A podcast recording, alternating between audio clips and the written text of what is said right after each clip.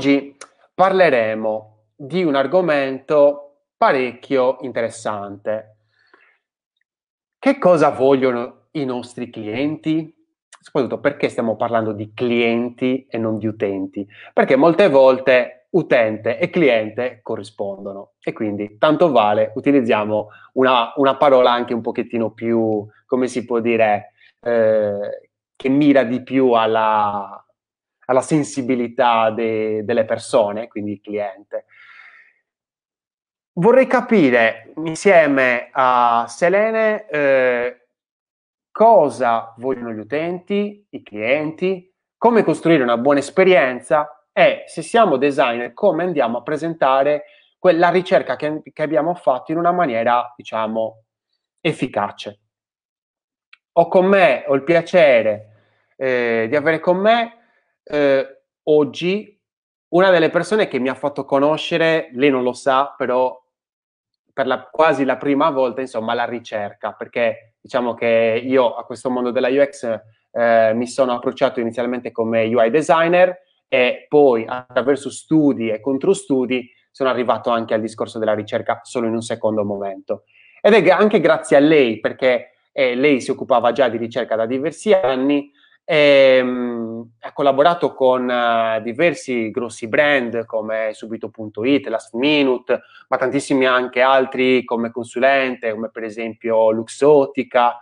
Insomma, bando alle ciance e benvenuta a Selene Uras. Ciao Lorenzo, grazie per l'invito, ciao a tutti. Allora, innanzitutto iniziamo così a riscaldare un po' l'ambiente con questo discorso della, del capire cosa vogliono i clienti. Come secondo te mh, riusciamo a comprendere meglio i bisogni, le necessità, i voleri anche eh, dei clienti digitali, ovviamente, secondo te?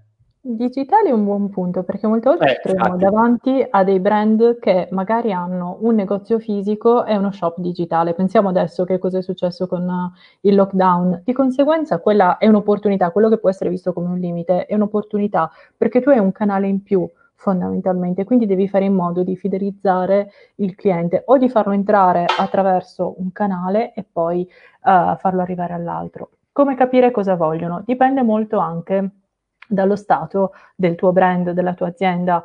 Um, lavoriamo ad esempio su aziende che sono già, uh, esistono già sul mercato, quindi non ex novo, perché altrimenti uh, dovremmo fare tutto un, ricerca, un lavoro di ricerca pilota, uh, delle informazioni, qual è la value proposition e così via. Lavoriamo, se sei d'accordo, su aziende che esistono già sul mercato. Sì, è più facile è più facile, possiamo avere più esempi, ma se serve li facciamo anche uh, dall'altro punto di vista. Certo. Prima di tutto, allora, generalmente come, si, mh, come viene coinvolto uh, lo UX researcher? Viene coinvolto perché c'è un problema e generalmente, drammaticamente, viene coinvolto con una soluzione già in mano. Guarda, abbiamo questo problema, perfetto, la soluzione è questa. Cerca di implementarla e cerca di capire se eh, gli utenti vogliono questa cosa gialla o verde. No, e allora lì già devi fondamentalmente Però, prendere... Dimmi. Selene, eh, posso, posso, bloccarti un secondo? Certo. Perché tu implicitamente hai risposto con la ricerca. Cioè, Beh, la, dom- la, domanda è come facciamo a capire cosa vogliono i nostri clienti? Tu implicitamente mi hai detto, la ricerca, diciamo, l'hai dato per assodata come il modo migliore per arrivare, insomma, a una soluzione decente, efficace. Cioè, io dico decente perché, insomma, prima di tutto dobbiamo capire eh, che, da dove partiamo, come effettivamente stavi dicendo tu. Replicabile anche, decente nel senso di replicabile, nel senso che Eh. chiunque di noi lo faccia è in grado di ottenere dei risultati molto simili. Perfetto. Poi, se c'è una qualitativa, non possono essere assolutamente simili, cioè non possono essere identici, però molto simili sì.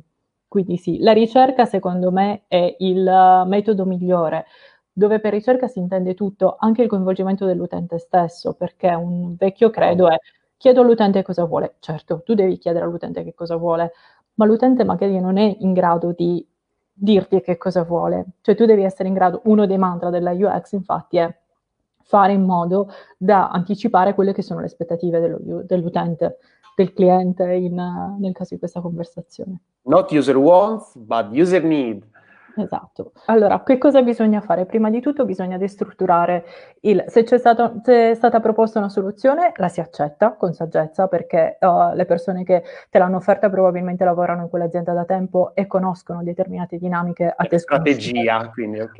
Ma una strategia ma anche saggezza, perché molte volte, sai, ci sono oh, quei manager ultra illuminati che proprio mh, riescono a darti delle soluzioni che sono le soluzioni corrette, ma uh, bisognerebbe replicarli, bisognerebbe repli- eh, essere in grado di replicare il loro modus operandi per avere ancora soluzioni di questo tipo. Dal momento in cui non possiamo farlo, uh, quindi prendiamo questa soluzione e diciamo, ok, lavoriamo sul problema. Qual è il problema? Prima di tutto bisogna anche contestualizzarlo. Ti faccio un esempio, mi è capitato, come hai citato tu, di lavorare in aziende di, uh, con quella da un milione e mezzo di utenti al giorno a quella da uh, 3.000 utenti al giorno. Cosa vuol dire? Che un, um, si parte per me sempre dai dati, quindi dal dato quantitativo. Una fotografia. Cosa vuol dire? Abbiamo un problema? Perfetto. Uh, qual è il problema? Il problema è questo. Gli utenti non riescono, stanno in pagina ma non, uh, non cliccano sulla call to action uh, compra. Ok, va bene. Quante volte accade questo? Scopriamo questo prima di tutto. Quante volte accade? 30 utenti per una piattaforma che ha 3.000 utenti è rilevante, per una piattaforma che ha un milione e mezzo di utenti al giorno, di visitatori unici al giorno, un po' meno. esatto.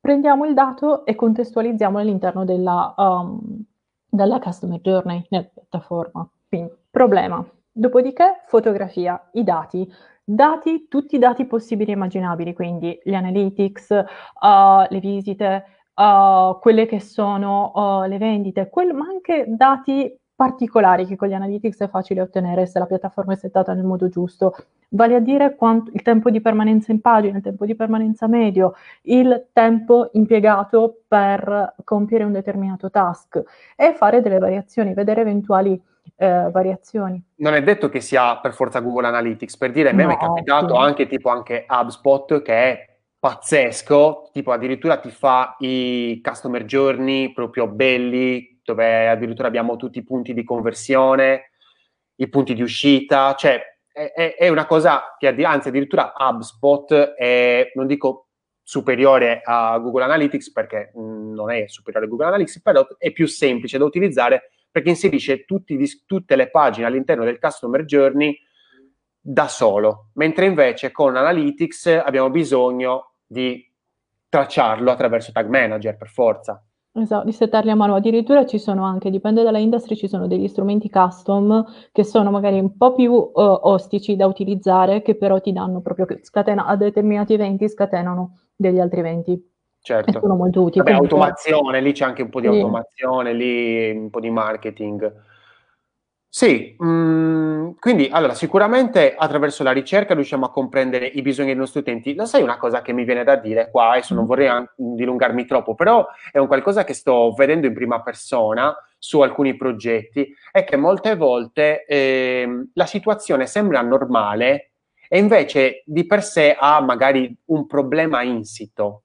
E questo lo si vede piano piano, con molta lentezza, no? è quasi come se fosse un cancro che, dove vedi praticamente che si sta eh, diffondendo in una maniera molto lenta. E quindi dici, eh, sembra tutto normale, sembra tutto statico, noi dici vabbè ma non sta succedendo niente, tutto a posto, però piano piano vedi delle cose che stanno cambiando, vabbè lì è la, sen- la sensibilità del, dell'UX researcher a, che comprende che ci sono certe cose, certe dinamiche che potrebbero essere migliorate, quindi lì a sistemare, a cercare anche di capire che cosa sta succedendo proprio a livello eh, qualitativo anche lì magari certe volte. Ehm, e quindi molte volte ci troviamo davanti a una situazione che sembra normale, ma che normale non è. E quindi magari uno dice, ma come, come posso riuscire a capire i miei utenti? Io li capisco già i miei utenti, guarda un po' cosa sto facendo, vedi, sto riuscendo anche a vendere, sto riuscendo anche a convertire. Io lo so che cosa vogliono i miei utenti e magari la ricerca non è stata nemmeno fatta oppure è stata fatta in maniera perché molte volte eh, magari è stata fatta, però è stata fatta in maniera superficiale sì, Questa è una cosa o anche semplicemente parzialmente, tipo io ti ho detto partiamo dai dati, nell'esempio che hai fatto tu ti direi, penserei lì ai KPI di progetto, quando una determinata feature viene rilasciata ci sono dei KPI e delle metriche che devono avere una cadenza appena la feature viene rilasciata, un tot di tempo dopo che viene valutato da azienda a azienda e anche alla mm. lunga, in un anno cosa è cambiato? Uh, rilasciando questo pattern di feature, perché alla fine sulla stessa pagina, sullo stesso path, hai rilasciato un pattern di feature, quindi anche lì certo. ti hai ridato dati. Poi arriva la qualitativa, perché i dati, come dicevo, sono una fotografia, quindi ci dicono sta succedendo questo, però non ci dicono perché. Quindi perché succede una determinata cosa ce lo dicono gli utenti. Ce lo dicono gli utenti con tutta una serie di misure che noi possiamo disegnare in modo che da veramente capire Mm, di che cosa hanno bisogno e cosa non stanno trovando o cosa apprezzano moltissimo. Non succede mai, si trova sempre qualcosa a migliorare. Eh, però di solito eh, è lasciato anche alla nostra interpretazione il capire il perché. Mol- cioè, la maggior parte delle volte mi è capitato che non mi è, mi è stato detto o, o non ci è stato detto in una maniera precisa, chiara ma che siamo stati noi, magari attraverso diverse ricerche, perché poi hai un'interpretazione e dici, ma chissà se sarà questa. Allora vai a fare un'altra ricerca su un altro, magari, argomento e dici, cavolo, ma non è che mi stanno suggerendo questa soluzione? Cioè, quindi sta anche molto all'intuito, cioè... Ehm, ho paura di dare troppo spazio al discorso istintivo. Intuit- perché... No, ehm, non, non, è replicabile, non sarebbe buona ricerca. Non Infatti. sarebbe ricerca fatta nel modo giusto perché non è replicabile. L'intuito ci sta e io lo sostituirei con, dimmi se ti piace, con conoscenza della piattaforma, cioè conoscenza del prodotto per cui lavori. Che quindi Molto ti... più obiettivo, grazie Sele. Al, okay. al, chi, aiuta, chi aiuta tantissimo da questo punto di vista? Se tu lavori con un'azienda molto strutturata, QA, eh, gli analisti, gli analisti sono pazzeschi perché conoscono gli, ambiti, gli, gli angoli più reconditi della piattaforma e ti sanno dare degli use case, dei corner case pazzeschi e lì ti inizia a mm, illuminarsi appunto, la lampadina arriva. Un metodo, appunto, come dici tu, è se non, uh, non hai idea, inizi a lavorare con gli utenti, inizi a lavorare con gli utenti in base alle risorse che hai, al tempo che hai e alle tue ipotesi. Devi fare delle ipotesi perché tu dici, ok, c'è un cancro lento che non sta facendo in modo che questa determinata cosa non funzioni come dovrebbe perché dovrebbe funzionare così. Ok, hai già un'ipotesi di ricerca. Dopodiché Mm, devi andare a studiarlo, non devi direttamente mettere in atto le strategie per risolverlo, devi andare a capire se la tua, uh, quello che è il bisogno aziendale eh, trova riscontro nel proprio target.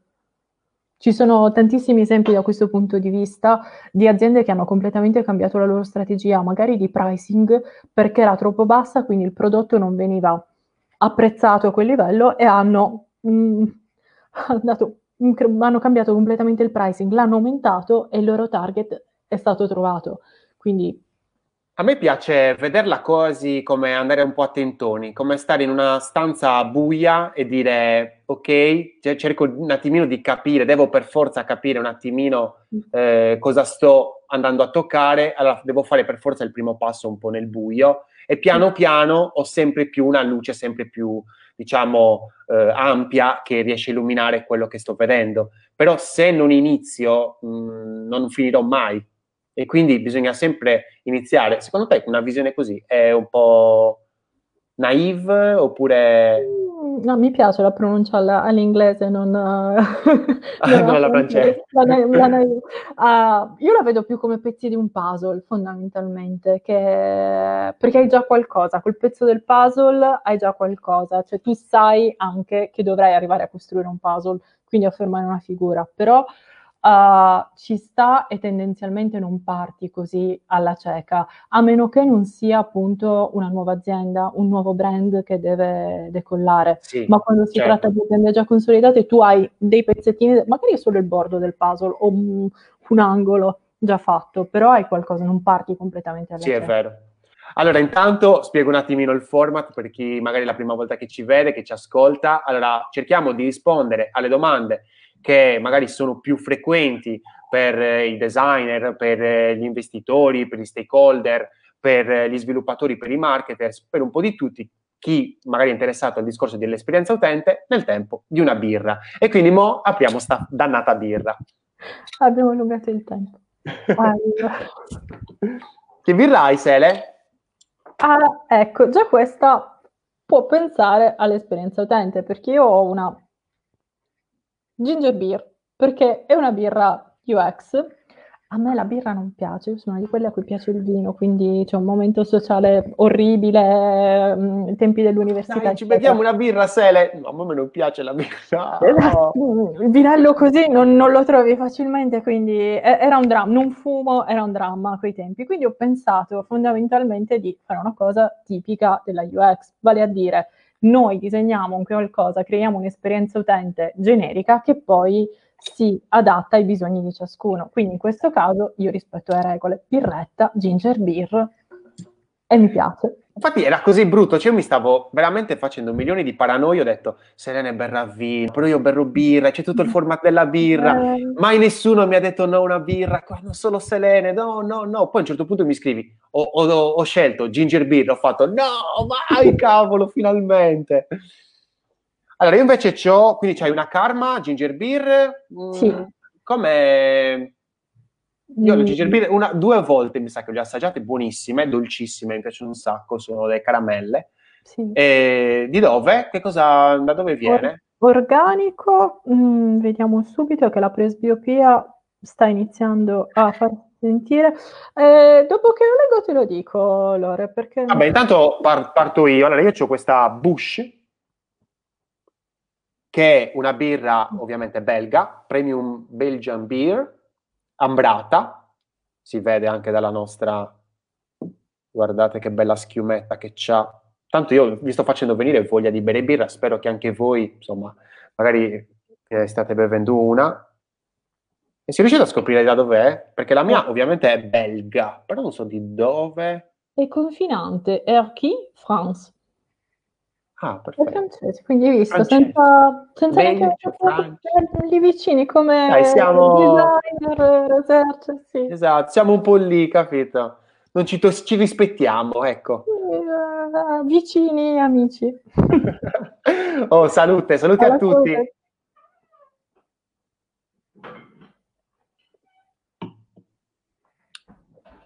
Allora, passiamo quindi alla seconda domanda. Come si può costruire una buona esperienza utente con la ricerca? Allora, come si può costruire una buona esperienza utente con la ricerca? Secondo te? Di, allora, fondamentalmente dipende da due fattori. Qual è il tuo obiettivo e quali sono le risorse a tua disposizione? Dove per risorse si intende tempo, monetarie, eh, monetarie che sono pers- poi persone e certo. così via. E, mh, per il semplice fatto che va modulata e mh, ci sono anche eh, esperienze utente o uh, task che tu puoi eh, risolvere semplicemente con una survey, con un questionario o anche semplicemente andando a fare benchmark o usando le euristiche con tanto buonsenso. E, oppure eh, altre che richiedono proprio l'intervento degli utenti per soprattutto quando andiamo a uh, avere un target molto vario, molto vasto. Quindi quando ci sono i grandi numeri, cosa sta a significare? Che noi non abbiamo um, un target uh, assol- mm, molto stretto. Faccio un esempio. Uh, un, a, a, parer mio, uno UX researcher deve essere anche un bravo, deve avere delle competenze antropologiche e quindi deve saper... Sociologiche anche sociologiche anche, ma quello che dico sempre io è... Psicologiche. Psicologiche, vabbè, que- quelle, quelle, ce le ho. il mio background, una, una laurea, un dottorato in informatica, quindi quelle ci sono. Però perché dico proprio antropologiche? Per non peccare di etnocentrismo, vale a dire uh, lo UX Researcher si troverà anche ad affrontare delle tematiche uh, rilevanti. Pensiamo quando puoi analizzare i messaggi a un customer care. Ci possono essere degli errori uh, grammaticali ricorrenti. Cosa vuol dire? Che probabilmente il livello di, eh, se, sono, se tutti i messaggi sono così, il livello di scolarizzazione del tuo target probabilmente è basso, si sono fermati alle eh, scuole obbligatorie. E quando tu dici che il livello oh, culturale e il, il, livello scolastico in questo caso è basso, non stai assolutamente valutando, stai descrivendo il fenomeno per prendere tutta una serie di azioni okay. uh, da questo punto di vista. Quindi quello che io dico è che devi appunto non peccare di etnocentrismo e eh, usare sempre dei termini uh, corretti, neutri e dire sempre in maniera discorsiva, non in maniera valutativa, proprio per esporre. E questo è... Inclusivi, de- includere. Certo, ma per, perché non vuol dire, cioè, il, uh, sappiamo, diciamo, per tutte le persone intelligenti sappiamo benissimo che il uh, livello di studio, il fatto che una persona faccia un errore ortografico non voglia dire che non sia intelligente, però devi capire anche perché se tu fai una comunicazione integrata, uh, potrai andare a, a, prendere determinati canali, uh, determinati altri prodotti, se pensi ad esempio ha un, um, delle campagne marketing cross con altre aziende. Questo è fondamentale conoscere il tuo target. Quindi, per tornare alla tua domanda, eh, è molto importante quando oh, hai un target variegato, quando hai un target, giorna- un giornale, prescindiamo un, un giornale locale, ad esempio, che non ha sì. una chiara quindi che sia online, che sia fisico, non ha una, chia- una, chiara fede politica, quindi tu non lo compri perché appartieni a una determinata area politica, ma semplicemente perché è un giornale locale. E parla del tuo, del tuo territorio. E parla del tuo territorio. Di conseguenza devi essere in grado di rispondere e di capire, eh, prima di tutto, da chi è composto questo territorio, di che cosa ha bisogno la maggior parte delle persone di questo territorio e poi andare a, um, pensare delle azioni uh, specifiche. Dal, però ci possono essere anche dei risvolti uh, opposti, quindi quando hai un target molto variegato, quello che si cerca di fare sì. è accontentare la maggior parte, quindi hai una uh, deviazione standard, dipende dalla tua deviazione standard, però tu accontenti la maggior parte delle persone in quel modo. Quando si tratta, ad esempio, okay. Vai. Ma ti posso, ti posso, fare subito una domanda perché certo. poi ho certo. paura di dimenticarmene. Eh, ma eh, non sarebbe meglio inve- invece magari andare a, a uh, settorializzare, a trovare delle piccole nicchie anziché pensare la massa? Perché eh, la massa poche volte converte, nel senso riusciamo a gestirla perché è variegata, è molto, è troppo variegata andare a racchiudere, a riconoscere diverse nicchie, diverse mh, verticalizzazioni, pa- sì, eh, eh, sicuramente ci, ai- ci, aiuta sicuramente a lavorare con dei cluster ben precisi, eh, sia a livello di marketing sia anche a livello proprio di UX, proprio a livello di prodotto, ma a livello di prodotto anche pensa al cross-selling, cioè questo tu lo puoi fare. Il cross-selling è l'esempio perfetto che risponde a quello che tu hai detto, perché hai un target molto vasto Uh, entry point, il target visualizza una pagina, um, siamo clienti, quindi siamo in un e-commerce, visualizza una pagina, mette nel carrello un qualcosa, ricerca le informazioni tu de- a quel punto tu devi essere in grado già di sapere quali sono le abitudini dei tuoi clienti, se hanno guardato quell'oggetto, come il, l'Amazon, sei interessato, puoi essere interessato anche a questo. Ed sì. è lì che tu diversifichi, cioè sei in grado di avere un entry point comune per tutti, perché non è il caso di stratificare gli entry point. Perché non sai altri dati, forse. Esatto, non è loggato, non, quindi non sai genere, età, uh, provenienza geografica, non sai nulla per appu- avere già dei dati in pancia in azienda, quindi a quel punto tu diversifichi, diversifichi in quel modo. E con la UX si può fare, con la UX fatta bene. Come possiamo limitare l'effetto dei propri bias? Mi immagino quello di proiezione e di conferma, che sono i più, diciamo, mh, frequenti proprio nel momento in cui stiamo andando a interpretare i dati. È una bellissima domanda. Prima di tutto, partendo da un uh, piano di ricerca ben strutturato, ben strutturato e dichiarandoteli anche a priori come professionista. Se lavori in un team e eh, c'è un bel clima all'interno del team, dichiarandoli come team. Fare perché no una mood board dei propri bias, dei propri preconcetti, preconcetti sempre che qua descrittivo, eh, non valutativo e tipo l'anno scorso abbiamo proposto la ginger beer agli utenti, no, l'hanno comprata solo quelli tra i 20 e i 30 anni, quindi se hai 40 anni non te la proponiamo neanche. Eh, infatti questo quindi, è quel bias. Scriverli, cioè verificarli le ipotesi, perché quei bias potrebbero essere o dei bias oppure potrebbero essere delle ipotesi da verificare di volta in volta, quindi puoi convertire... Bellissima questa cosa. Puoi convertirlo in delle ipotesi. Non è che succede questo, perché se tu hai dei bias possono essere dati o dalla tua uh, forma mentis, ma anche dalla tua conoscenza dell'azienda, se hai già lavorato con quell'azienda o lavori in quell'azienda e quindi potresti avere delle informazioni in più. Perfetto. Hai, alle persone mh, sopra i 30 anni la ginger beer non esiste, non gliela propongo neanche. Cioè, hai una risposta. Magari poi... potrebbe essere proprio vittima di un bias stesso questa ipotesi. Magari, magari i boomer, cosa ne so, magari anche i senior la comprerebbero questa birra, certo. solo non la conoscono. E quindi, esatto, siccome tu, sei, eh, tu sei sempre stato ancorato a quella cosa lì, non gliel'hai mai proposta. Esatto. E quindi ritorniamo al discorso della, mh, del non precludersi i target. Esatto, e quindi nel momento in cui... Vai, vai, scusa, allora non c'era avrei no, dato... E, e quindi nel momento in cui, per esempio, andiamo a dire, ah, eh, sicuramente eh, questo prodotto è per, eh, che ne so, ragazzi e non è per uomini, eh, oppure è per eh, un pubblico più giovane e non per un pubblico più senior, ci stiamo automaticamente chiudendo delle porte. Esatto, e delle opportunità anche, delle opportunità. E questa per... non è UX, anzi è il contrario. Cioè, anche da come hai spiegato il discorso, il discorso della ginger beer, ovvero stiamo facendo un qualcosa che può essere utilizzato in vari modi. È proprio il design, insomma.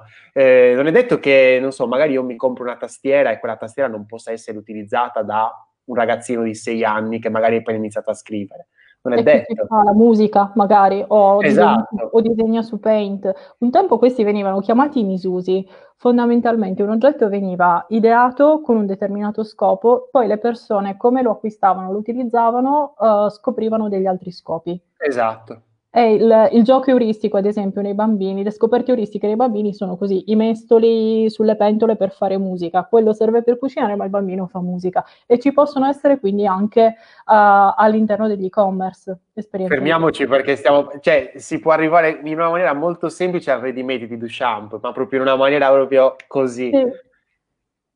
Che è, nel senso, c'ha, c'ha, un po' di design, ecco, ready made, diciamo, ma comunque non c'entra niente con la ricerca, quindi ritorniamo ai nostri argomenti perché se no poi dopo variamo troppo. Quindi per costruire una buona esperienza sicuramente bisogna essere sinceri con se stessi, eh, col proprio team, cioè con siamo d'accordo? Sì, assolutamente, ma senza, um, ribadisco qua, um, siamo dei professionisti, di conseguenza anche lì, um, sospensione del giudizio, io penso questo, ottimo, lavoriamoci su questo, capiamo se eh, trova, non è corretto, ma trova riscontro o meno. Se trova riscontro lavoriamo, è un'ottima ipotesi di ricerca, oppure è un bias, vediamo di, uh, di starci lontano e al tempo stesso consiglierei di capire se quel bias c'è, da che cosa uh, è dovuto, perché sicuramente su... qualcosa di interessante c'è lì intorno. Quindi mh, mm, stiamo parlando di punti di contatto quasi, no? Di prendere comunque anche i bias come se fossero comunque dei punti da cui iniziare quasi. Se, cioè, se non abbiamo idee, possiamo partire anche dai nostri bias. Perché no? C'è ad esempio un, uh, un, caso aziendale famosissimo. Io ovviamente sto spaziando fuori dalla UX per far capire che la UX è ovunque, secondo, cioè è ovunque perché è esperienza utente. C'è un caso aziendale famosissimo. Sono abbastanza di, d'accordo. Ottimo, di un'azienda di calze ed è, che ha usato il metodo del ragionare per assurdo. E qual è l'assunto delle calze, calze, calzini, eccetera, che vanno sempre in coppia? Sì. Loro che cosa hanno detto? Rompiamo, ecco, lavoriamo mh, mm, contro questo, facciamo delle calze abbinate 3 a 3, così uh, sono per bambini, se se ne perde una ce ne sono sempre altre due che si abbinano. Quindi quello che poteva essere un uh, errore, un problema, è stato riportato dentro e utilizzato come un'opportunità commerciale. Azienda diventata famosissima proprio per aver giocato in questo modo è diventato un caso aziendale. Ci sono t- diversi posizionamenti perché nel momento in cui poi dopo abbiamo tantissimi competitor, poi lo vedremo magari eh, in un altro episodio, a me piace tantissimo il discorso degli small data, cioè capire quali sono i, eh, diciamo, gli svantaggi un, de, de, dei vari competitor e in base a questi creare un nuovo prodotto che soddisfa quei, quei vari svantaggi. Questo è, cioè, questo è molto bello e può essere tradotto lato interazione in piattaforma con un qualcosa come un filtro negativo, vale a dire ti capita mai di andare in un e-commerce qualsiasi? Pensa al tuo e-commerce preferito. E, um, vuoi, teniamoci, vuoi acquistare un quaderno? Sì. Vuoi acquistare un quaderno di, con la copertina di qualsiasi colore tranne giallo. Ok. Questo è un filtro negativo. Se tu hai il tranne il giallo, escludi questo, che viene molto, se ci pensi, viene molto poco utilizzato questo. Viene utilizzato quello inclusivo, fammelo marrone, e talvolta tipo arancio e giallo possono essere vicini. Questo può essere quindi uh, teorizzato come il concetto del filtro negativo, lato UX questo discorso della anche personalizzazione, no? cioè nel vedere così tanti risultati da poter personalizzare quasi l'esperienza in base ai vari cluster. Lì ovviamente non lavoriamo da soli perché si lavora anche con BI se è un'azienda strutturata, quindi con uh, business intelligence, però tu riesci a ipotizzare anche con, uh, con, loro, perché sono loro che ti forniscono i dati, se, eh, anche se hai accesso a, uno a un tool di dati. Dipende ovviamente sempre dai numeri dell'azienda, i visitatori, eccetera. Più, più è grande, più hai bisogno di coinvolgere altre business unit anche per uh, fornirti le informazioni. Però lo puoi fare perché fondamentalmente eh, conosci, delle, eh, conosci, le abitudini. Se tu pensi anche all'utente che conosci meglio, al cliente che conosci meglio, cioè te stesso, hai dei pattern ricorrenti nei, nei tuoi acquisti. Certo. E ci sono anche, eh, come ce li abbiamo tutti, quindi mh, mm, individuarli è semplice. Trovare una soluzione per proporli e fare in modo che tu sia agevolato, non solo sia uh, anche appunto quello che dicevamo prima, i tuoi bisogni vengano uh, capiti mm, prima che tu li abbia, è perfetto. Bisogna ci vuole però tanta pratica e anche tanta sinergia per farlo. Sì, avrei risposto alla domanda come si può limitare l'effetto dei propri bias, che comunque il bias è, è molto... Um, è il nostro peggior nemico nella ricerca, quindi nel senso rimarrei un attimino su questa domanda. Io gli avrei risposto, tu gli rispondi con la sincerità, essendo sinceri con se stessi e col proprio team. Eh, io gli avrei risposto con la condivisione. Sì, nel senso, tornerei un attimino eh, con la condivisione. Nel senso, se abbiamo, se siamo da soli che andiamo ad analizzare questi dati, possiamo incorrere in alcuni problemi, in alcuni errori.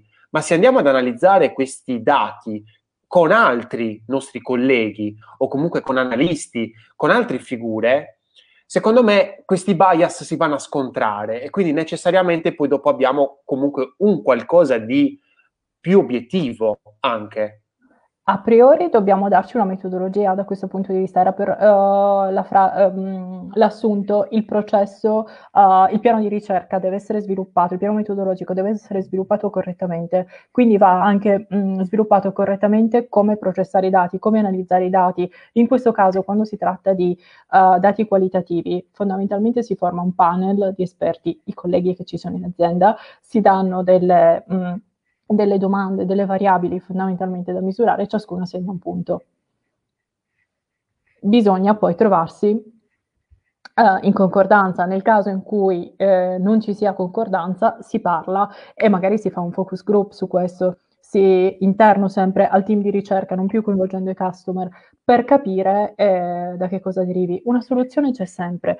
Il fatto uh, dipende anche lì dal tempo che abbiamo, perché cioè, se noi seguiamo una metodologia corretta e replicabile, uh, e replicabile, più persone abbiamo che valutano con determinati criteri stabiliti a priori, non in itinere, non aggiunti, non rimossi, eccetera, possiamo oh, trovare la concordanza e dove non la troviamo lavoriamo.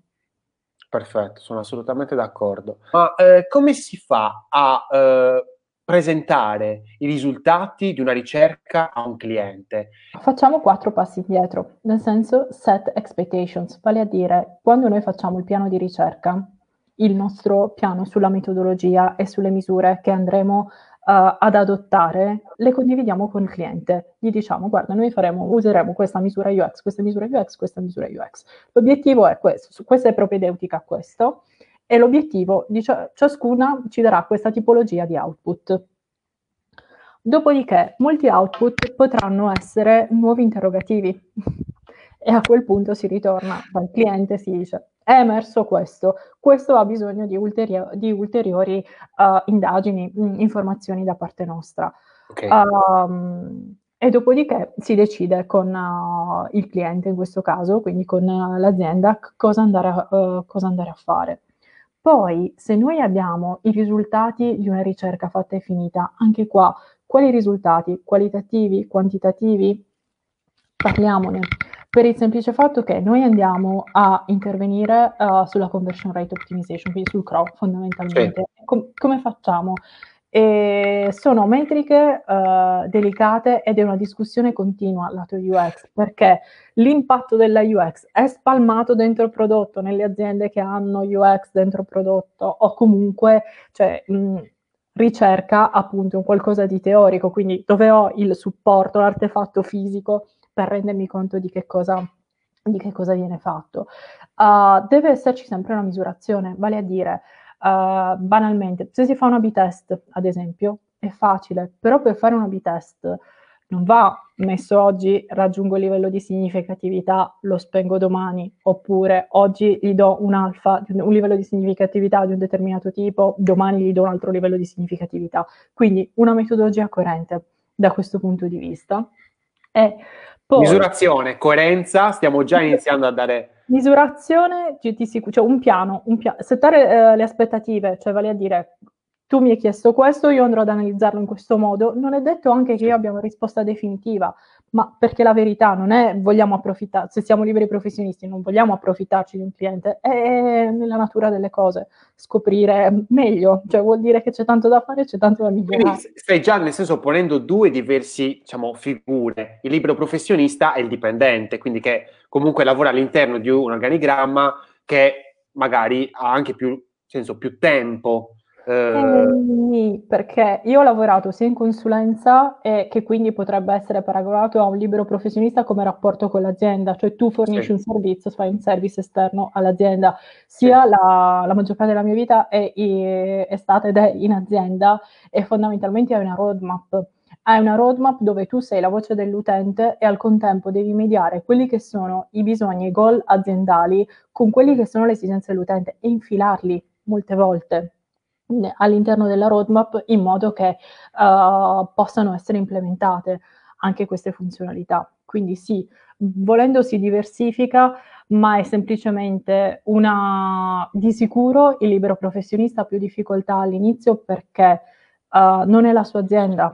Quindi sì, non, non deve interfacciarsi necessariamente con figure che non conosce, perché poi anche il lato caratteriale cioè, gioca il suo... Certo, e anche l'accesso ai dati che non è irrilevante per la privacy, GDPR eh, e così via. Quindi deve trovare un'azienda che abbia risolto dal punto di vista legale eh, tutte queste um, informazioni e possa dargli accesso. Se lavori per quell'azienda è casa tua fondamentalmente ti, mh, mm, ti, viene in mente che hai bisogno di un'altra informazione, prendi e scrivi a, Sai a chi chiede, esatto. Chiedi eh. su Slack al collega non è poco sapere a chi chiedere, no. infatti. Scusami se ti ho interrotto, perché stavi dicendo una cosa molto, molto interessante, ovvero il discorso della, mis- della mh, mm, mis- sapere che obiettivi vanno a, eh, bisogna gestire, eh, la misurazione, la coerenza la coerenza è che fa parte sempre della, della misurazione, comunque sì, perché devi, devi poterlo replicare, devi poterlo, tu devi avere la tua valigetta degli strumenti che adatti e uh, usi diversi strumenti in base al, all'obiettivo del task. Dopodiché, per presentare, eh, devi presentarli in maniera uh, accattivante, quindi devi trovare subito qual è la chiave di lettura, cioè tu sicuramente durante la ricerca capirai una cosa degli utenti, capirai una cosa fondamentale degli utenti sì. e ce li avrai lì, mm, cioè ce l'avrai lì l'utente prototipico. L'utente prototipico fa questo, compra questo, cioè te lo immagini anche in altri aspetti, del, se un e-commerce ad esempio di elettrodomestici, ti aspetti anche che, che spesa faccia, che spesa alimentare faccia e devi quindi fondamentalmente creare empatia col tuo cliente, dargli subito un'informazione di questo tipo e poi fare lo storytelling, cioè raccontargli ah. come ti sei arrivato. Forse perché anche nella nostra natura di esseri umani cercare di anticipare eh, e comprendere quali sono i bisogni dell'altro essere umano, non tanto utente, cliente, altre cose. Cioè, eh, è proprio un discorso sociologico, come dicevi prima.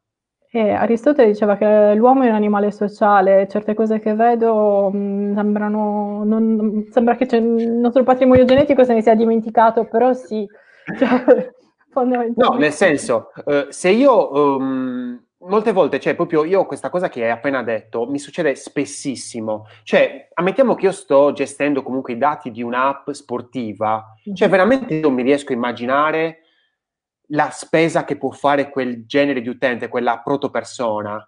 Eh, e dico, cavolo, ma è possibile questa cosa? E certe volte, magari leggendo libri di sociologia, magari o antropologia, dico, cavolo, però effettivamente è nella nostra natura quella di cercare di capire come può pensare. E sono le nostre mappe mentali, infatti il bias sì. è uh, fare in modo che noi non siamo lo user, cioè ricordarcelo sempre che mh, mm, tu hai fatto l'esempio dell'app dello sport. E, uh, io lo sport, tranne rare eccezioni, cioè, non, non, seguo il calcio ad esempio, per me sarebbe un dramma. E, mh, mm, meglio, cioè da certi punti di vista può essere meglio perché non ho quei bias. Quindi arrivati a quel punto vedo che so un sito mh, mm, come può essere un sito che vende uh, articoli sportivi. A quel punto, cioè, è come un altro e-commerce, applichi le stesse identiche regole, fondamentalmente. Certo, certo, sicuramente, però ehm, nel senso, quindi eh, metti l'accento su una cosa molto interessante, secondo me, perché il discorso è che comunque vada, che noi siamo, eh, diciamo, addicted eh, alla, alla, questione, all'argomento che andiamo a, trattare, a trattare o che non siamo addicted, comunque c'è un vantaggio. Perché se non siamo addicted, sicuramente vediamo tutte quelle cose che, insomma, non po- possono non interessare, quindi potrebbero limitarci se siamo addicted. E se siamo addicted, ovviamente vediamo tutti quei vantaggi che potrebbe vedere un relativo fan o comunque un utente che, che ci segue, un follower. Esatto. E poi comunque un'altra cosa... Macchinosa, l'ho detto un po' male questa no, cosa. No, no, mi è, mi è chiara. Per rispondere come faccio a, a, presentarlo al cliente? Prima di tutto, quindi alla fine tu devi dare una serie di misure all'utente che deve adottare o può essere un piano di ricerca tipo uh, fai gli A-B test, metti uh, Hotjar o chi per lui in piattaforma e quindi registra gli utenti nelle loro routine o um, quindi dargli, un, dargli, proprio un nuovo piano, che può essere anche un nuovo piano di ricerca, o, e dargli anche delle, delle, metriche, definiscile con lui, queste le devi definire con lui, se sei un consulente, se sei una persona interna all'azienda le definisci con i colleghi di altre business unit, se eh, sei un consulente devi avere delle metriche, cioè questo trattamento ha avuto effetto se, questo quindi come se fosse medicina appunto. Ti faccio una domanda mia personale. Quanta rilevanza ha eh, essere comunque, mh, mm, come si può dire, eh, conoscere la potenza eh, dei, della data visualization nella eh, presentazione dei dati? Devono essere presentati in maniera accattivante, quindi eh, di sicuro, però bisogna stare attenti a non commettere, eh, cioè bisogna sempre trovare l'equilibrio, non commettere l'errore tipico del... Um, del design quando ad esempio ti chiedono no, ma i mock-up non farmeli in bianco e nero, farm- fammeli col, col, colore definitivo, perché così wireframe, no, non farmeli in bianco e nero, fammeli col colore definitivo. È la stessa cosa, quindi noi non dobbiamo spostare il focus su Oh, ma è bellissimo questo, questo, schema, questo grafico è stupendo, ma dobbiamo sempre riportarli al, mm, a quello che è il nostro obiettivo, cioè dobbiamo creare una relazione. Funzione. Sì. E, e I wireframe più belli del mondo. Cioè, una volta, cioè, io quando ancora ero fissato all'inizio, facevo dei wireframe bellissimi e, e mi dicevano tutti: Ma che bei wireframe che facevo. Dopo ho scoperto che questo qua era un insulto pazzesco perché dicevi, cazzo, c'eri più tempo a fare i wireframe che non a fare la ricerca. Sì, e poi lì, view. Eh, perché è prodotto, cioè perché non è rilasciato così in piattaforma? Perché non ha questi colori? Perché non ha questo uh, padding? Eh, cioè il rischio no, è quello. Infatti assolutamente dare a ogni disciplina la propria importanza. Però nel senso la data visualization in questo caso, eh, ovvero la visualizzazione dei dati, mm. per chi magari non è avvezzo, eh, e quindi anche magari anche quello che ci dà per dire mh, Google Form, no? quando andiamo a fare dei, eh, delle survey, dei questionari, eh, ci dà lui stesso. Eh, sì, anche SurveyMonkey, tutti i tool con cui fai dei questionari. Sì, esatto, anche SurveyMonkey, ma moltissimi tool, diciamo, che vengono utilizzati per, anche eh, Typeform, cioè nel senso, mm. moltissimi che vanno, vengono utilizzati per i questionari, ci danno come risultato una visualizzazione di dati, quindi grafici a torta, grafici a barre, eh, grafici a stella, cioè tantissimi modi. Ma allora, scusa, che bisogno ho di chiedere a Selene se già Google mi sta dicendo di farlo attraverso la data visualization? Perché tu devi sapere quando utilizzare un grafico a barre e quando utilizzare un grafico a torta e fa parte delle basi statistiche questo perché cioè, lì non è solo bello, ma è proprio uh, efficace. Efficace, ma anche è, alla fine è uh, un qualcosa di è, è, una mappa, è un qualcosa che noi abbiamo condiv- di condiviso. Cioè, ad esempio, se pensiamo a un grafico che rappresenta, io te lo disegno malissimo. Sì. Aspetta, eh, che lo faccio. Ok, un grafico che rappresenta uomini e donne. Che tipologia di grafico penseresti tu per farlo? Uomini e donne miopi, miopi a Milano. Okay. Se sono più maschi o femmine? No, no, che grafico, che tipologia di grafico useresti? Useresti un radar diagram? Così, proprio a, a livello allora, di... Allora, io sinceramente sono, boh, non so, ti dico quello che penso io, poi magari mi sbaglio. Eh, non però... andare nel panico, no, no, proprio... No, no, no, no, ti dico, allora io sinceramente mi immaginerei un, due, due figure, che ne so, mm. Un'icona di un maschio, un'icona di una femmina, perché stiamo parlando, e se il maschio è più grande, quindi se la percentuale di, di maschi è più grande, il maschio sarà più grande della femmina e, e, la femmina sarà più piccola del maschio. O se no, il contrario, mi immagino questa, du- questa doppia visualizzazione, quindi icona maschio, icona femmina, insomma, quella che vediamo nei bagni, nel senso pubblici. Immagino questo, non un grafico a torta, non un grafico a barre, non un grafico a stella, mi immaginerei questo, sinceramente. Perché sei un visual e fondamentalmente hai questo aspetto che vuoi riportare. Se, eh, che riportare giustamente e hai poi utilizzato, che, mh, mm, cosa hai utilizzato? Hai utilizzato due eh, paradigmi che noi abbiamo, vale a dire stickman uh, maschio e stickwoman uh, fondamentalmente. In statistica, qual è il grafico giusto? Torta forse? No, forse torta. barre, barre. No, è torta. Torta. È torta perché? Perché, to- perché in quel caso è la popolazione di un det- quindi un intero è la differente percentuale all'interno di una popolazione. Quindi tu stai um, dividendo a spicchi una determinata popolazione. Sì, hai un Le 100 barre, che dividi, certo. Le barre, ad esempio, sono un range da quel punto di vista, oppure fenomeni discontinui, quali sono le eh, province, che compo- eh, le città che, com- de- sì, che compongono una determinata provincia.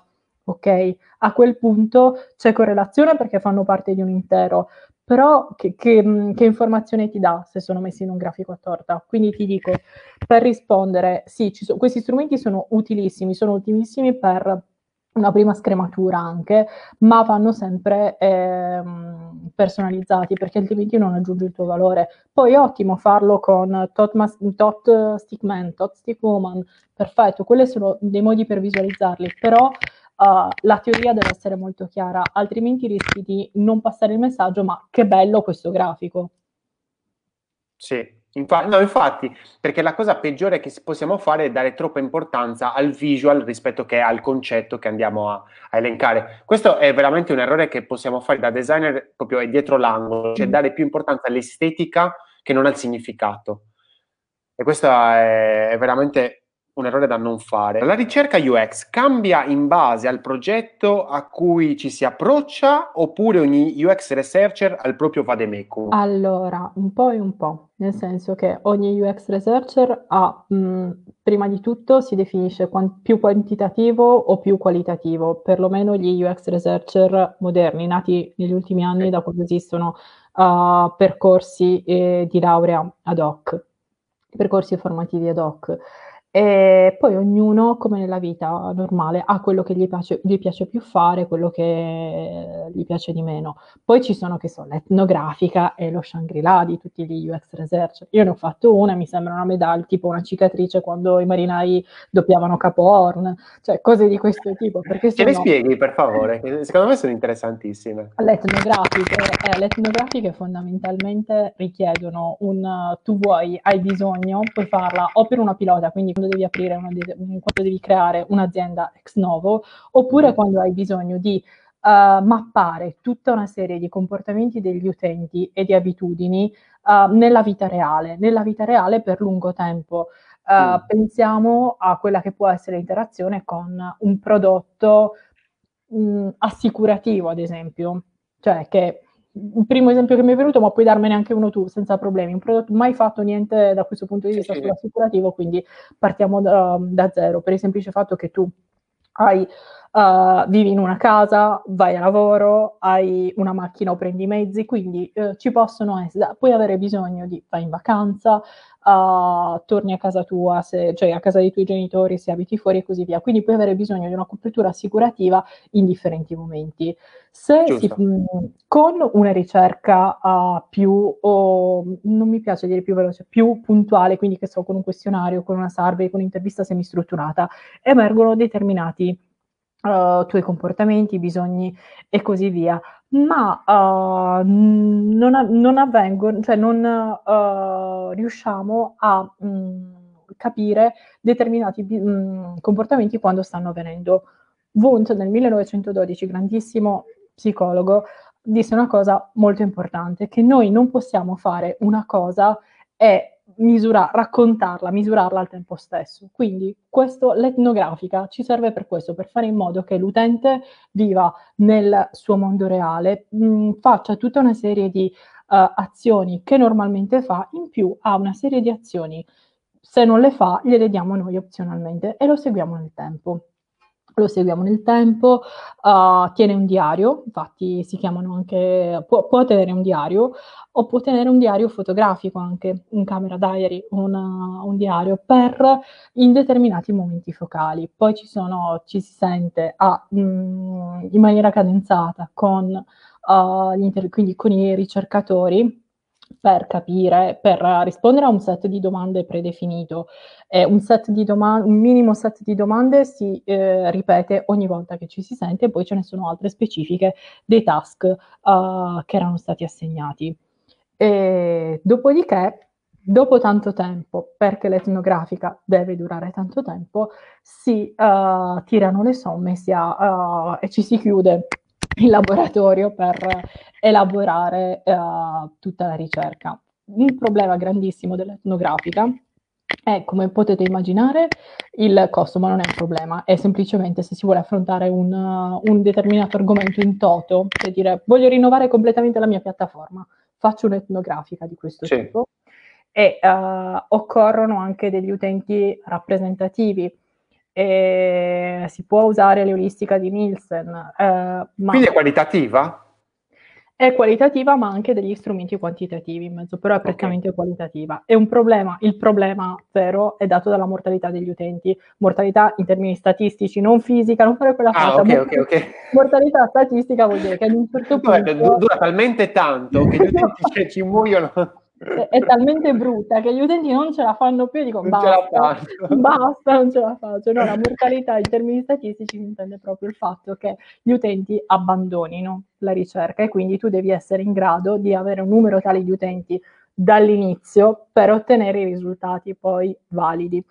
Quindi parti allora, con un fan. Cioè, parti con 50, arrivi con 7 praticamente. Eh, no, però, però, Quasi, eh. però, però allora, il primo utente che va via piangi, cioè c'è tutto certo. perché cosa abbiamo sbagliato, non li abbiamo comprati perché è fisiologico, quindi è fisiologico.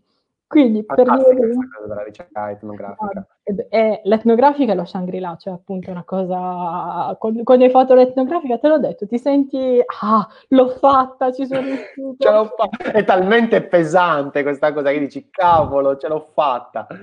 Però è bella, scopri, scopri sì. delle, cioè, tu quando lavori, secondo me il fascino di quando lavori con gli utenti soprattutto è che hai, uh, delle ipotesi, hai delle ipotesi di ricerca e quindi ci sono delle ipotesi, non so se sia mm, A o se sia B, lo scopriamo e fondamentalmente scopri anche C, D, mm, scopri tantissimi altri... Eh, ma questo tu, perché nel senso, eh, sicuramente eh, un UX researcher che comunque è da tanto tempo, ha esperienza, è senior e quindi ha comunque anche un bagaglio psicologia, nel senso come, come, come ce l'hai tu, nel senso è, è anche più, um, come si può dire, eh, aperto, no? positivo nei confronti della ricerca, cioè è, è curioso nel eh, andare a trovare e a mh, mm, eh, proprio, come si può dire, togliere dalla sabbia certi concetti che magari potevano essere visti solo in una certa maniera, ma magari tu li, hai, li vedi proprio a tutto tondo, a 360 gradi, in 3D quasi, quando invece magari qualcun altro li vedrebbe solo in 2D, magari un, un UX researcher che non ha così tanta esperienza. Eh, cioè, cioè, cioè devi, devi, lavorarci, cioè se hai l'attitudine, secondo me puoi assolutamente arrivarci. Una cosa molto importante, anche coinvolgendo delle ovvietà, cioè proprio raccontando dei pezzi di ricerca. Se si sono fatte delle interviste, ehm, a me ad esempio è capitato quando ho, durante un'intervista c'era... Guarda. Sele, io lavoro con le ovvietà. Cioè, proprio, mh, mm, non lo so perché, ma mi sono, mi sono preso questo posizionamento. Praticamente io distruggo le banalità, cioè io adoro le banalità perché le banalità in realtà non sono così banali come sembrano. E la cosa più brutta che c'è, la cosa, l'errore più grave che si può fare è banalizzare un qualcosa, secondo me. Quindi, nel senso, il discorso delle ovvietà proprio ci cade a pennello. Quindi le, le, smonti, cioè le smonti fondamentalmente con le prove anche riportando, devi essere bravo lì a riportare dei pezzi di, di ricerca quello che ti dicevo, durante un'intervista, ad esempio, facciamo finta che il, l'utente avesse comprato una determinata cosa e volesse vedere il carrello. Eh, sì. non è, non è, un, cioè, è, un, esempio vero, ma sto, mh, mm, lo sto contestualizzando in tutt'altro modo in modo che non si capisca da dove viene. Facciamo finta, eh, desktop, la, lo schermo davanti all'utente era diviso con metà, c'è una serie di articoli, metà con il carrello, il, la visualizzazione del contenuto del carrello l'utente ha detto qualcosa che può essere riportato come adesso vorrei vedere il carrello. Quando fuori paradigma. Noi abbiamo riportato questo esempio vero al, a prodotto ad IT e agli altri colleghi di UX, cioè non ci poteva credere nessuno perché diceva ma come? Il carrello è lì davanti non lo vedeva, cioè quindi noi stavamo sbagliando. Ed è fondamentale anche questo per acquisire fiducia, soprattutto se sei uh, se lavori per la prima volta, che so se la UX Research non c'era prima in azienda o se lavori come un libero professionista o una ricerca che è costata tantissimo.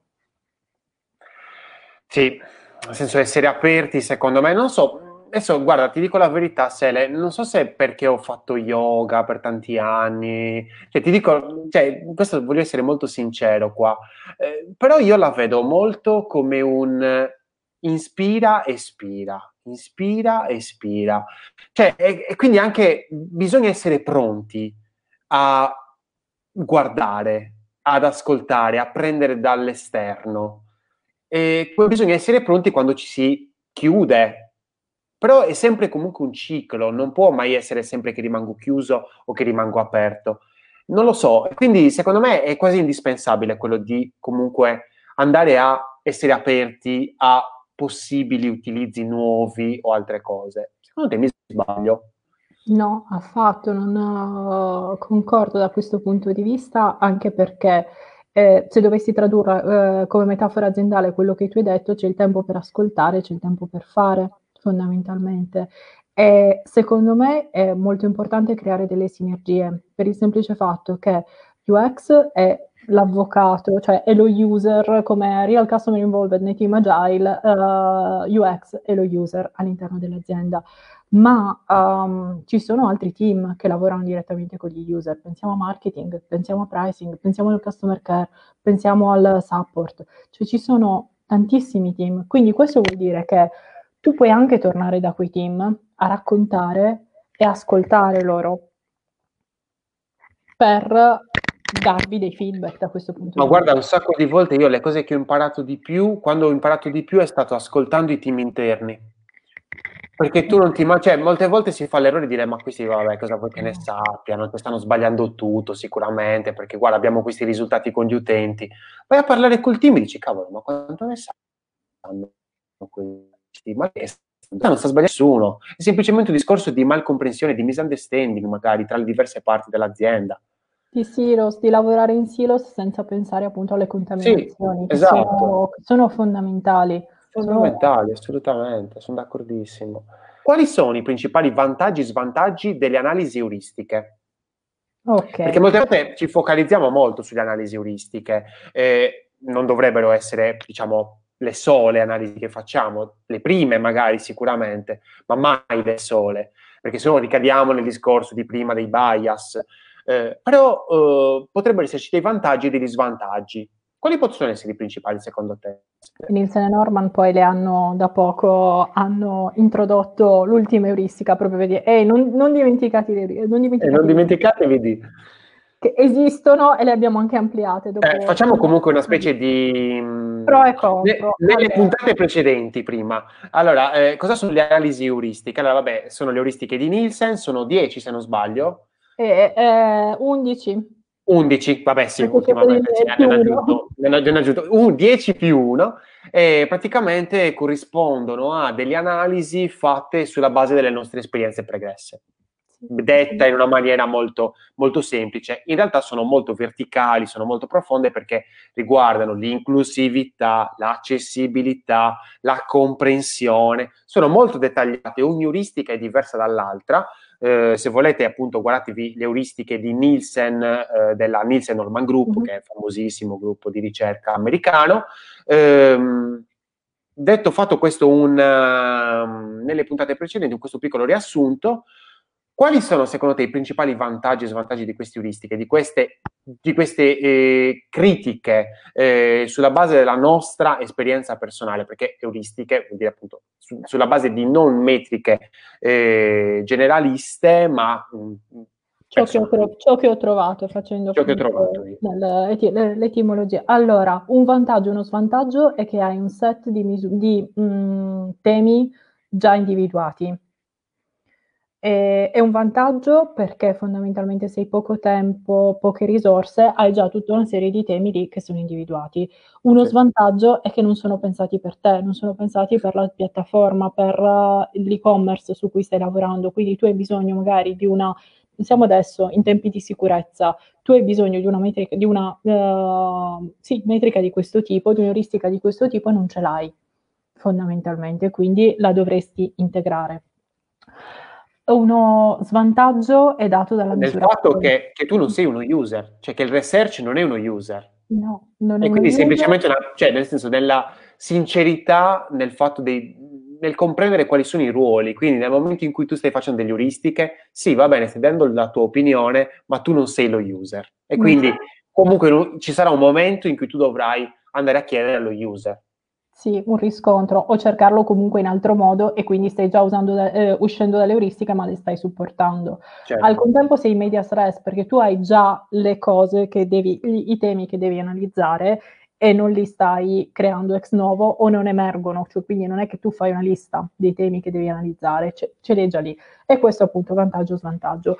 Un, eh, uno svantaggio è dato, mh, lo devi fare in team, e, e perché lo definisco uno svantaggio? Perché se lavori da solo hai bisogno di chiedere aiuto a livello informale a dei colleghi che facciano il tuo stesso mestiere e quindi devi uh, um, utilizzare del tempo con loro per metterli a parte di questo argomento. E un altro svantaggio è dato dalla seniority, per il semplice fatto che ehm, in base alla seniority uh, tu tenderai a mh, avere dei bias cognitivi e non renderti conto di averli, ma, ma, non per altro, perché la tua esperienza, cioè faccio questo lavoro da più di 15 anni e io sorrido se penso alle cose che facevo all'inizio e, ringrazio di aver fatto tantissimi errori perché ho potuto imparare tantissime cose, però quindi questo è, è un grande svantaggio. Un vantaggio secondo me è che se le traduci in un radar diagram, che è il modo più um, convenzionale per tradurle, è comprensibile, cioè le euristiche abbiamo provato appunto in pochi secondi a raccontarle, ma è difficile raccontarle anche avendo più tempo. Invece con un radar diagram um, tu sei efficace, riesci a trasmetterlo al cliente che uh, non è tenuto a sapere niente di tutto ciò e hai anche comunque dei label che sono molto chiari da questo punto di vista. Sì, qua ti, praticamente ti stai ehm, riaffacciando al discorso che facevi inizialmente delle risorse sia diciamo, a livello umano sia a livello proprio monetarie eh, aziendali, cioè le euristiche in quanto il tempo di navigare comunque il prodotto, perché stiamo parlando comunque di esperienze digitali, e quindi di navigare il prodotto quanto è mezz'ora, 40 minuti, fai Vedi. conto te comunque fai un po' di mente locale, un'ora, un'ora e mezza, hai comunque dei risultati che non sono oro colato, per carità, però sono dei punti di accesso, sono dei sì. punti su cui lavorare, in te molto interessanti, cose che non avresti nel momento in cui ti andre- andresti a fare un discorso quantitativo-qualitativo subito. Cioè, bisogna, io, almeno io personalmente, se le sei autorizzata a dire che sbaglio, insomma, a, a eh, distruggermi, però io, io, io, io inizio sempre dalle euristiche. Perfetto, e allora devi, prima di iniziare dalle euristiche, devi fare una cosa, devi farti o le PPAT o fondamentalmente prendere una serie di pagine, perché ad esempio uh, ci sono dei percorsi per l'utente evoluto. Nella ah, no, sì, no, cioè, senza, no, cioè, aspetta, scusate, cioè, prima di fare le euristiche cerco di capire qual è l'utente che devo, diciamo, uh-huh. ricalcare, ok? Cioè, praticamente okay. io sono un camaleonte, ok? A livello sì, simile, dov- dovrei essere un camaleonte, ok, perfetto. Eh, l'utente che devo ricalcare è un utente che, cosa ne so, ritorniamo al discorso di prima, sportivo, che acquista comunque eh, attrezzatura sportiva, eh, che fa attività sportiva tre volte a settimana, eh, ok, perfetto. Io devo ricalcare questo, perfetto. Vado, entro dentro la piattaforma, cerco di capire qual è il funnel e dico, perfetto, il funnel è questo? No. Benissimo, io intanto ho tutta l'analisi riguardo quel funnel è già questa. E ti rendi conto delle informazioni che non hai? Faccio attività sportiva tre volte alla settimana, adesso la devi fare indoor. Quanto spazio ho in casa? Dove ripongo gli oggetti? Da aperto? Che ingombro hanno? Cioè già lì, quindi le euristiche che cosa servono? A darti cioè, lo so che sembra un mantra, però ti aprono altri temi della ricerca, di ok, devo andare ad ampliare questi determinati argomenti, ma puoi anche presentarla già un'euristica, cioè dire, io questa è la, mh, mm, quello che ho compreso facendo le euristiche, questo è quello che abbiamo compreso facendo le euristiche, next step sono questi, e così via, ti autoalimenti. Però torniamo quindi al discorso del vademecum, quindi questo dà anche un discorso di cas- di mh, strumento da utilizzare nella cassetta degli attrezzi di un UX researcher praticamente. Allora, le, le domande io... intendo, eh, le domande che mi faccio. Uh, io sto pensando, mh, le euristiche non le uso nella vita quotidiana, ma perché ehm, Pens- cioè, sviluppo delle euristiche di volta in volta in base alla piattaforma che mi trovo davanti, però di sicuro sono ottime per iniziare ad avere anche la forma mentis e ragionare in quel modo. E sono uno strumento secondo me da utilizzare e poi dopo un po' capisci come farle a tua volta. E, però condividendole sempre con, con degli altri colleghi che o altrimenti avendo una conoscenza come dicevi prima, io me l'immagino anche l'utente, eh, mi immagino le sue abitudini eh, o avendo delle proto personas o comunque avendo una conoscenza tale dell'utente per cui tu riesci a fare come sé e per farti, ehm, per avere delle, degli altri argomenti, delle lampadine che si accendono fondamentalmente, non risposte scolpite nella pietra. Sì, necessariamente. Bene, grazie mille Selena e Uras per eh, aver, averci un attimino illuminato sul discorso della user research, più anche sul discorso della presentazione dei risultati, perché è un qualcosa che molte volte rimane in sordina e non riusciamo a comprendere anche come andare a condividere questi risultati con uh, i clienti, con uh, gli utenti e quindi anche cercare di, far, di, di mostrare cosa eh, quello che abbiamo compreso. Eh, grazie davvero per questo tuo tempo che ci hai dedicato. Eh, sicuramente di grande valore, veramente grazie. E anche grazie per aver preso una birra, cioè, eh, secondo me questa è la, la, più grande, l'effort più grosso di questa, di questa ora di, di chiacchierata. Ho studiato il target. Hai capito?